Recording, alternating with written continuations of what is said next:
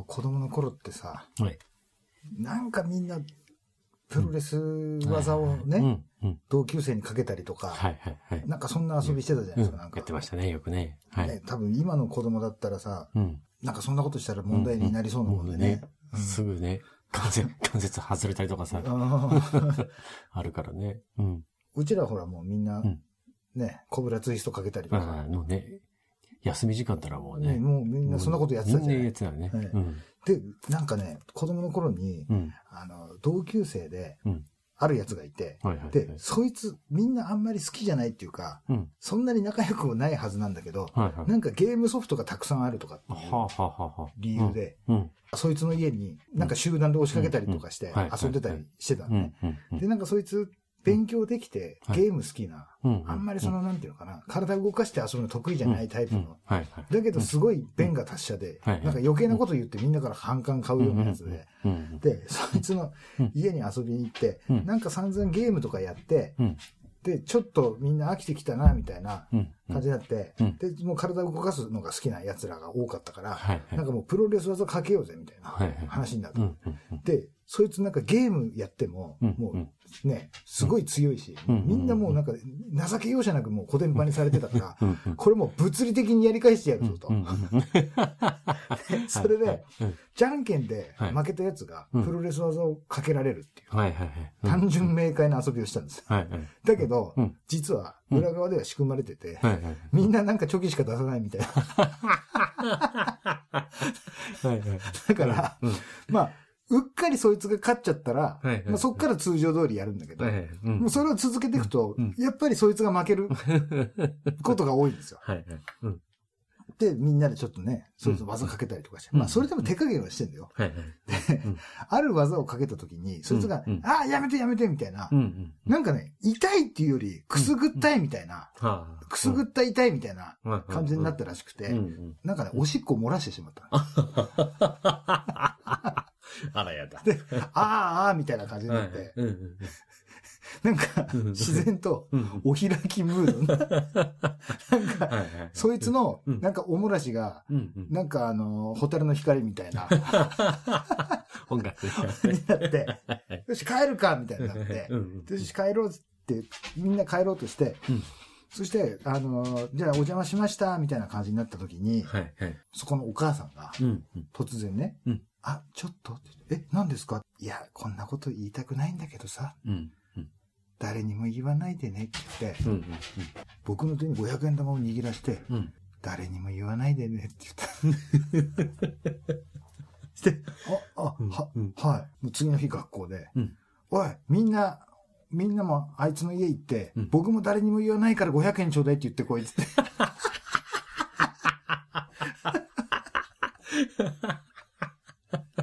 っていう、おもらしくんがいたんですよ。はい、はい。まあね。あんまり良くないとは思うけど、まあ、あの頃ってそういうもんだったじゃないですか、なんとなくね。で、なんかその時期ってやっぱり、僕、ジャッキー・チェンが好きで、ジャッキー・チェンの映画がテレビ放送されたものを録画してね、毎日見てたわけですよ。でも、真似してさ、なんかよく怪我してね、ジャッキー・チェンもね、なんか最後にその NG シーンとか、怪我するシーンとかがなんか出てくるじゃない、舞台裏がね。まあ、あれに憧れて、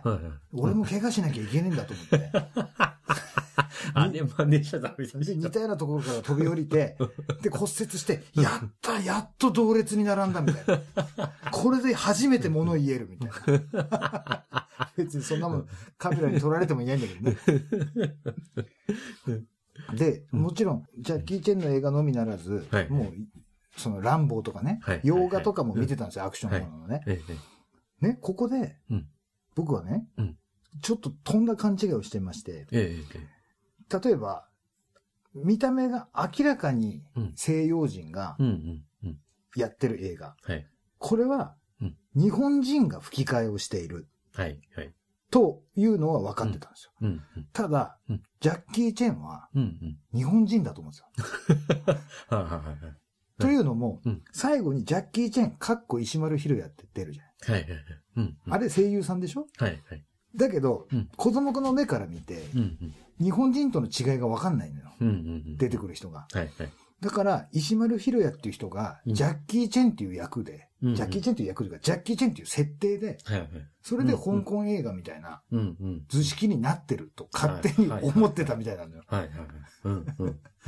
だから、未だにジャッキー・チェンの映画は石丸ひろやの声じゃなかったら、うん、これジャッキー・チェンじゃねえやつじゃんってな。はいはいうん、もちろん大人になるにつれてね、うん、その吹き替えじゃないのも見るようになるからいいんだけども、うんはいはい、でもうそんなね、うん、勘違いをしていて、うんうんうんはい、でも全然未だにやっぱりあれを吹き替えだっていう認識はなくて、うんはいはい、やっぱり西洋人が出てくるやつはなんか気のせいかね、口と合ってない感じもするのよ、喋ってるのが。はいはいはいうん、だけど、うん、ジャッキー・チェンの映画をみんな口と合ってるような気がする。はいはい、うん。だってそれ石丸ひろやだからね。と思ってて、はいはい、だんだん大人になってきて、どうやらそうじゃないらしいってことを知って、はい、で、と同時に、プロレスも本気で戦ってないんだと。うんうんうん、っていうことが分かって、ねうんうん、まあなんかそういうので、ちょっと傷ついたりして、うんはいうん、吹き替えで傷つく意味が分かんない。まあまあ。ね、うん。それで大人になってったんですよ、僕は。はいはいうん、ね。うん、何ちょっと待って、これ録音してんのこれ。はぁラウチポケットラジオ。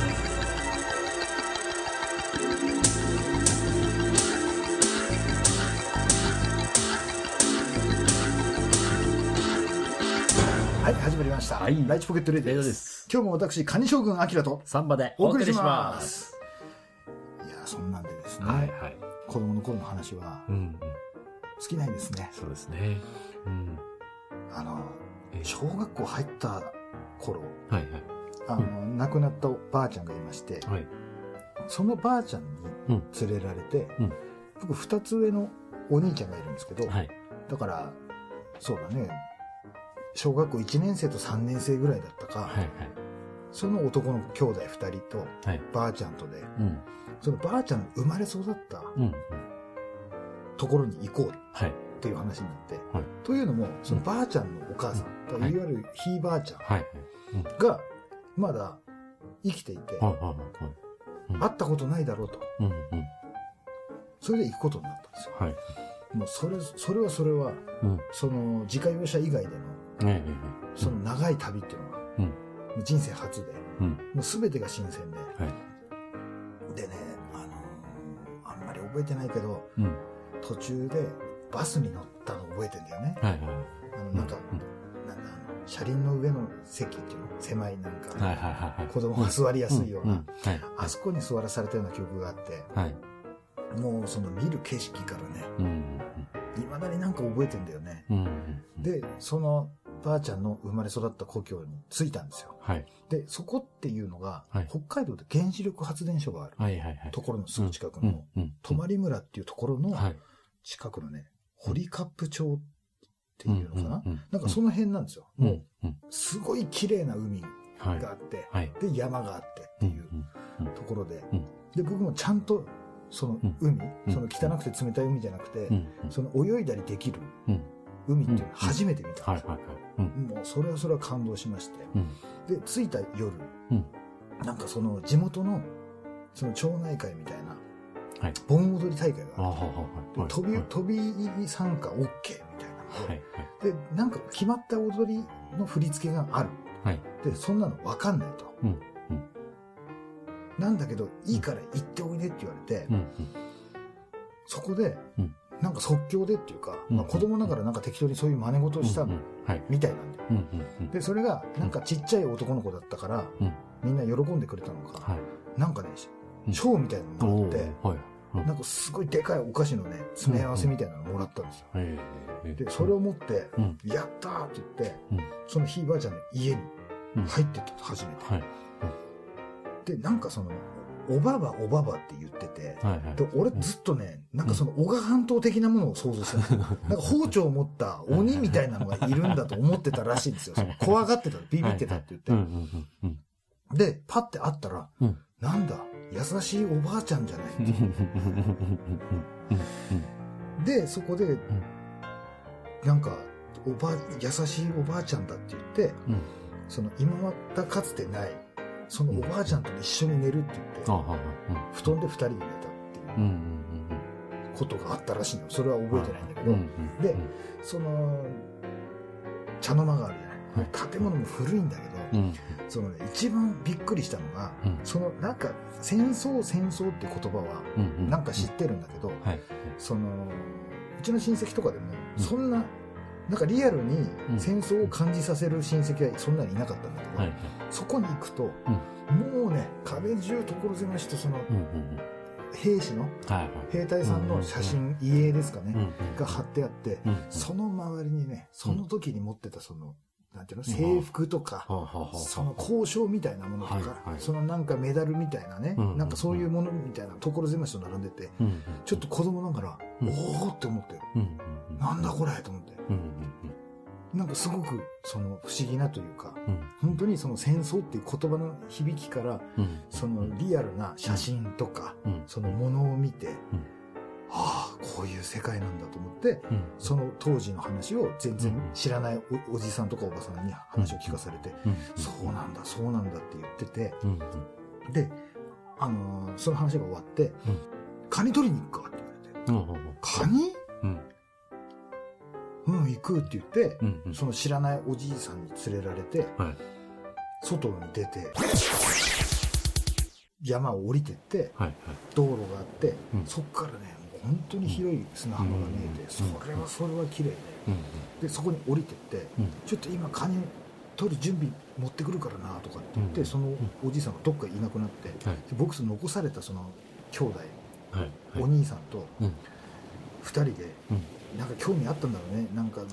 防波堤みたいなところもあるけど砂浜みたいなのもあって、うん、でその防波堤のところに人手がいっぱいついて、うん、だけど子供の体で行くには危ないと、うん、でそれでうちの兄貴の近くになんか落ちてた、うん、なんか縄があって、うん、それを僕が腰に巻いて、うん、これを持ってて危なくなったら引っ張ってくれって、うん、で僕がその人手をちょっと水の中に入りながら取りに行って、うん、それを持ってきたんですよ、うん、そしたら黄色いのからね、うん、紫色っぽいのから、うん、本当に真っ青なね、ブルーのものからね、うん、星の形してるじゃない、うん、俺ずっとああいうものって、うん、そのおとぎ話に出てくるものとかも、うん、あれでも作り物だと思ってたのが、うん、本当にその天然で生きてるものがこういう色でこの星の形をしてるっていうので、すごいショックを受けて、うん、動いてないか今動かなかったかみたいな、うん、うわすげえな、ここすごい街だなって言ったら、うんうん、お行くぞってそのさっきね、はいはい、亡くなったおじいさんが戻ってきて、はい、でどうやって撮ったのかちょっと覚えてないんだけど、うん、そのカゴだったか網だったかに、うん、そのうじゃうじゃ入ってる、うん、何杯か入ってるカニを持ってきたんですよね、うん、どうやって撮ったのかちょっと覚えてないんだけど、うん、でそれを見た時に、うん、え何これって言ったら、うん、これカニだよって言って、うん、カニじゃない、これカニでしょ、これハサミあるんだろう、うん、だって足じゃないのあるよなんか、うんうん、それが第4足が水かきなんですよ、うん、ガザミなんですよ、うん、渡りガニ、うんうんうん、そこからなんですよ僕のカニのアキラのスタートがはい、5歳6歳の時にカニに目覚めて、うん、でその渡りガニのその水かきがついてて、うん、体がえげつない色をしているっていうものを見て、でその後になんか茹でて出てきたものが真っ赤っかで、あ、これカニっていう記憶があるんですよね、うんうんうん、でそうこうしてるうちにね、うん、お小遣いあげるから、うん、なんかお店行ってなんか買っといでって言われて、うん、でなんかね100円玉をもらって、うん、そのね何軒か隣に、うん、なんか昔ながらの駄菓子屋さんがあるんですよ、はいはいはいはい、でその時ね僕も住んでた近くには、うん、そういうところあったけど、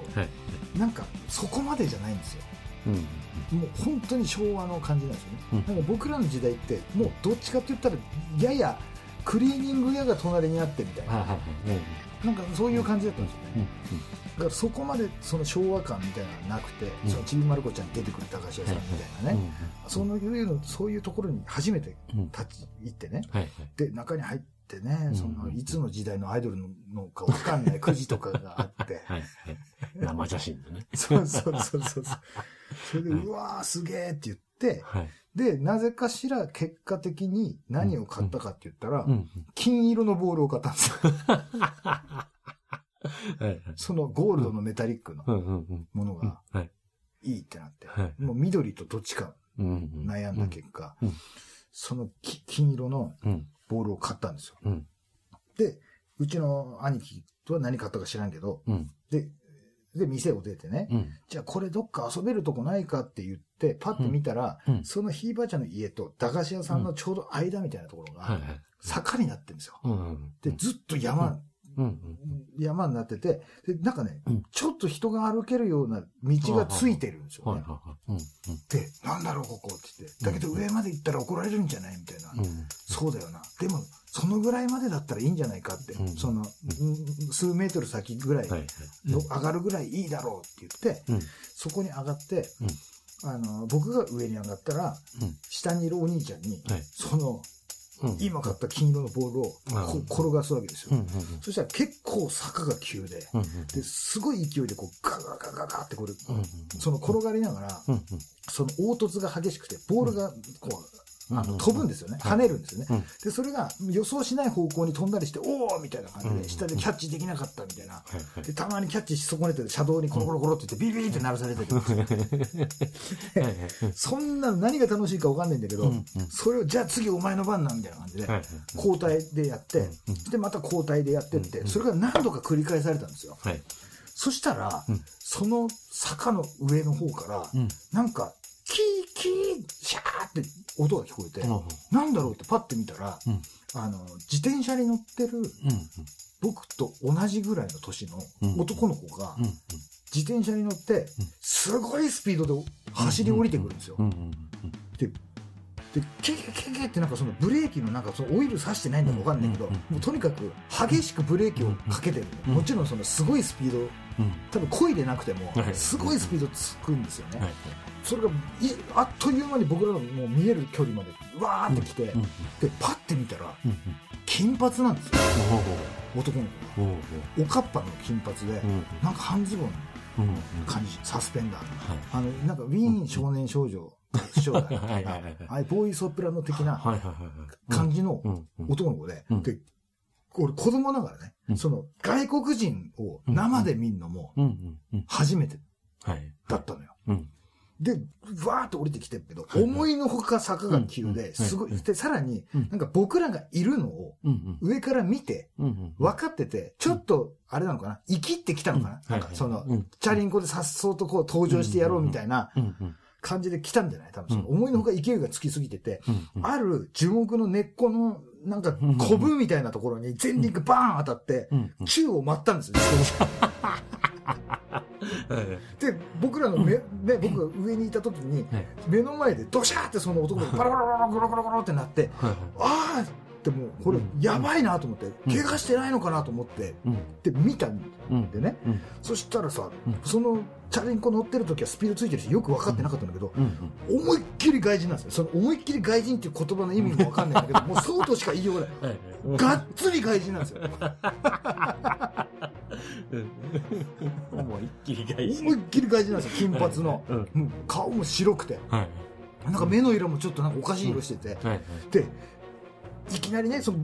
ゴロンって倒れて、うん、で自転車がね倒れた自転車のペダルがカラカラカラカラってなってて、うん、いってーなんだこれって言ったのよ。で俺助けなきゃいけないと思ってたんだけど、うん、いきなりいってーなんだこれってその男の子が吐いた途端にね、うん、吹き替えだって言ったの。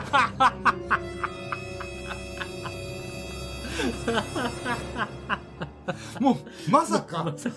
そのがっつり外人があんな流暢な日本語を言うと思ってなかったから、なんだこれって吹き替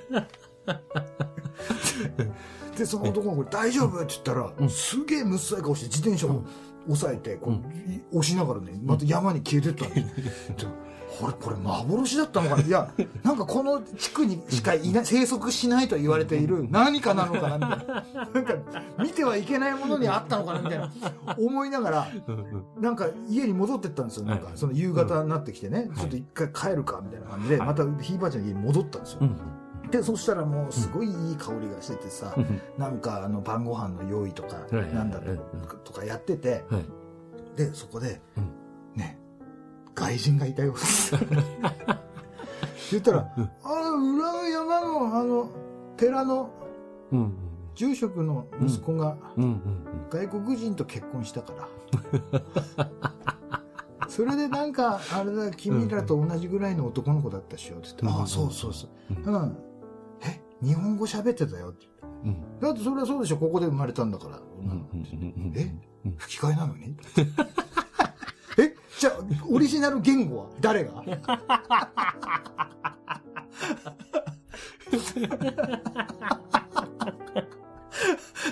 だっ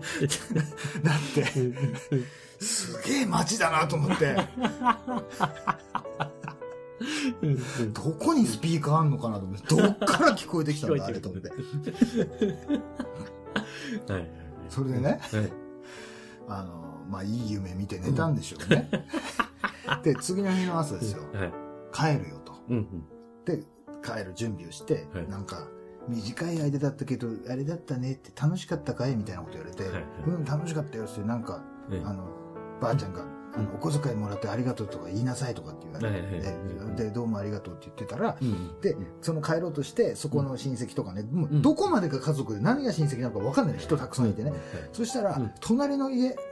駄菓子屋じゃない方の反対側の家の人たちも、はいはい、なんかその騒ぎというかね外のケアに気づいて出てきて、はいはい、あ何遠くから来てたのかいみたいな感じになって、うんうん、でなんかね関係ね一回も喋ったことね人たちも、うんうん、もうなんかこう温かくこう見送ってくれるみたいな、うん、そのぐらいなんか小さいなんか集落というかね、はいはいうんでどっから来たのって言われて、うんうん、いやライチポケットシティだよって言ったら、うんうん、ライチポケットシティ、うん、あれでしょねえあそこの、なんか孫のなんだかもうそうじゃないの、うん、みたいな、うんうん、同じ町じゃないのって言って、うん、まあ知らないよね、うん、そんな同じぐらいの年で、うん、同じ町から来たったってそんなのね、うん、うちらみたいなこの狭いとこじゃないんだからね、うんうんうん、知るわけないよねって言って、うんって言うんだけど、うん、その話しかけてきたおばさんが、うん、もう全然そんなの関係なくね、うん、その〇〇〇〇、うん、まあもう仮にその、うん、山田太郎くん知ってるかいって言ってきたのね、うんうんうん、で、知ってる、うん、でその彼のね、うん、その名前を言われた名前も珍しい名前なのよ、うんうんうん、でだから、うん、そんなに同姓同名がいるとは思えないと、うんうん、で、うん知ってるって言って聞いて、うんうん、あそうなんだうん、気をつけて帰ってねって言って、うん、で帰ったんですよ、はい、でもう全然覚えてない帰りは、はい、もう来る時は楽しいだけだったけど、うん、帰りはなんか全然覚えてなくて、うん、で家に帰って、うん、うちの母親がいて、うん、なんかどんなとこ行ったのってそれうちの母親も子供の頃にいた場所だから、うんうん、どんなとこ行ったの、うん、いや海行ってねどうのこんでねって言って、うん、あそうかいって言って外人いたんだよね吹き替えだったんだよね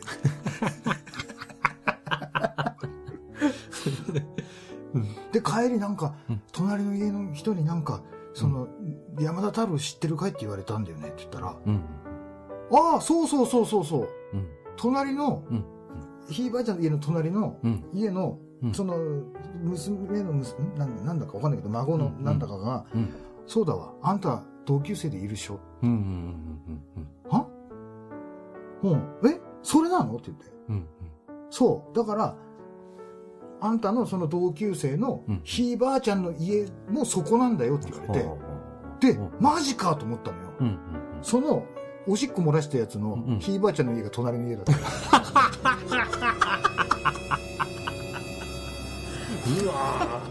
うわすごい偶然というのかなんだろうねへマジかと思って、うん、僕はこう言ったよね、うん、吹き替えだやっぱり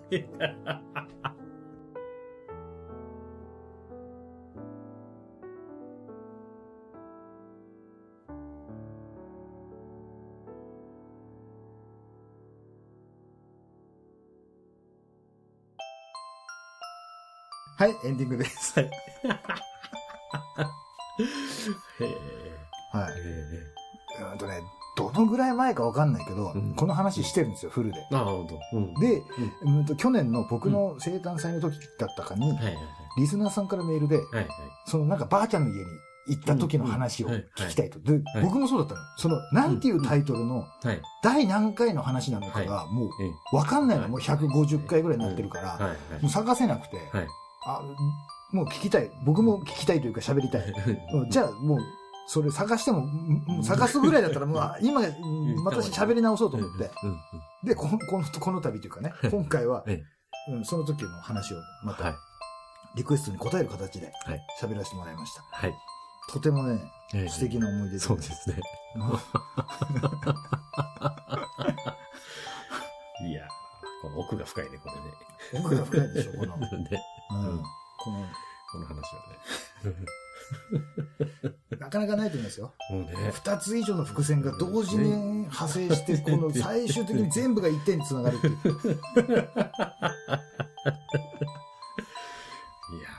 結構、僕の中では結構クオリティが高い話です。そうですね。はい、うん。そんな吹き替え番組でですね。皆様からのメールを募集しております。はい、当番組へのメールアドレスは、ライチポケット@gmail.com です。はい、スペルは litchipocket@gmail.com です。はい、こちらのE メールアドレスは、お聞きのシーサーブログ、並びにポッドキャストの方にもリンクが貼られております。はい、それから、ライチポケットレディオツイッターというのをやっております。そちらの方もお願いします。はい、あとは毎日更新、ライチポケットダイアリーというブログもやっておりますので、はい、そちらもチェックしてくださいというわけですね。はい。それでは今日も、最後までね、はい、お付き合いしていただきましたけどもね、はい、僕も喋ってて、その、うろ覚えで最後まで貫けるかどうかも、ちょっとね、悩みましたけど、はい、全然大丈夫でした。はい。はい。そういうわけで、最後までお付き合いいただきありがとうございました。それでは今日も、ライチポケットレディオでした。その後ね、おしっこ漏らしたやつがね、うん、ちょっと大きくなってね、うん、なんかで卓球することになって、で、うん、そいつが好きだったっていう女の子と、俺が対戦することになって、うん、で、もうズルとかしてないんだよ。うん、思いっきり最後、スマッシュバーンつって、勝った、やったって喜んだら、その女の子泣いたんだよね。うんうんうん、で、そいつがね、うん、俺のとこ来て、うん、頼むからもう一回やり直してくれ、試合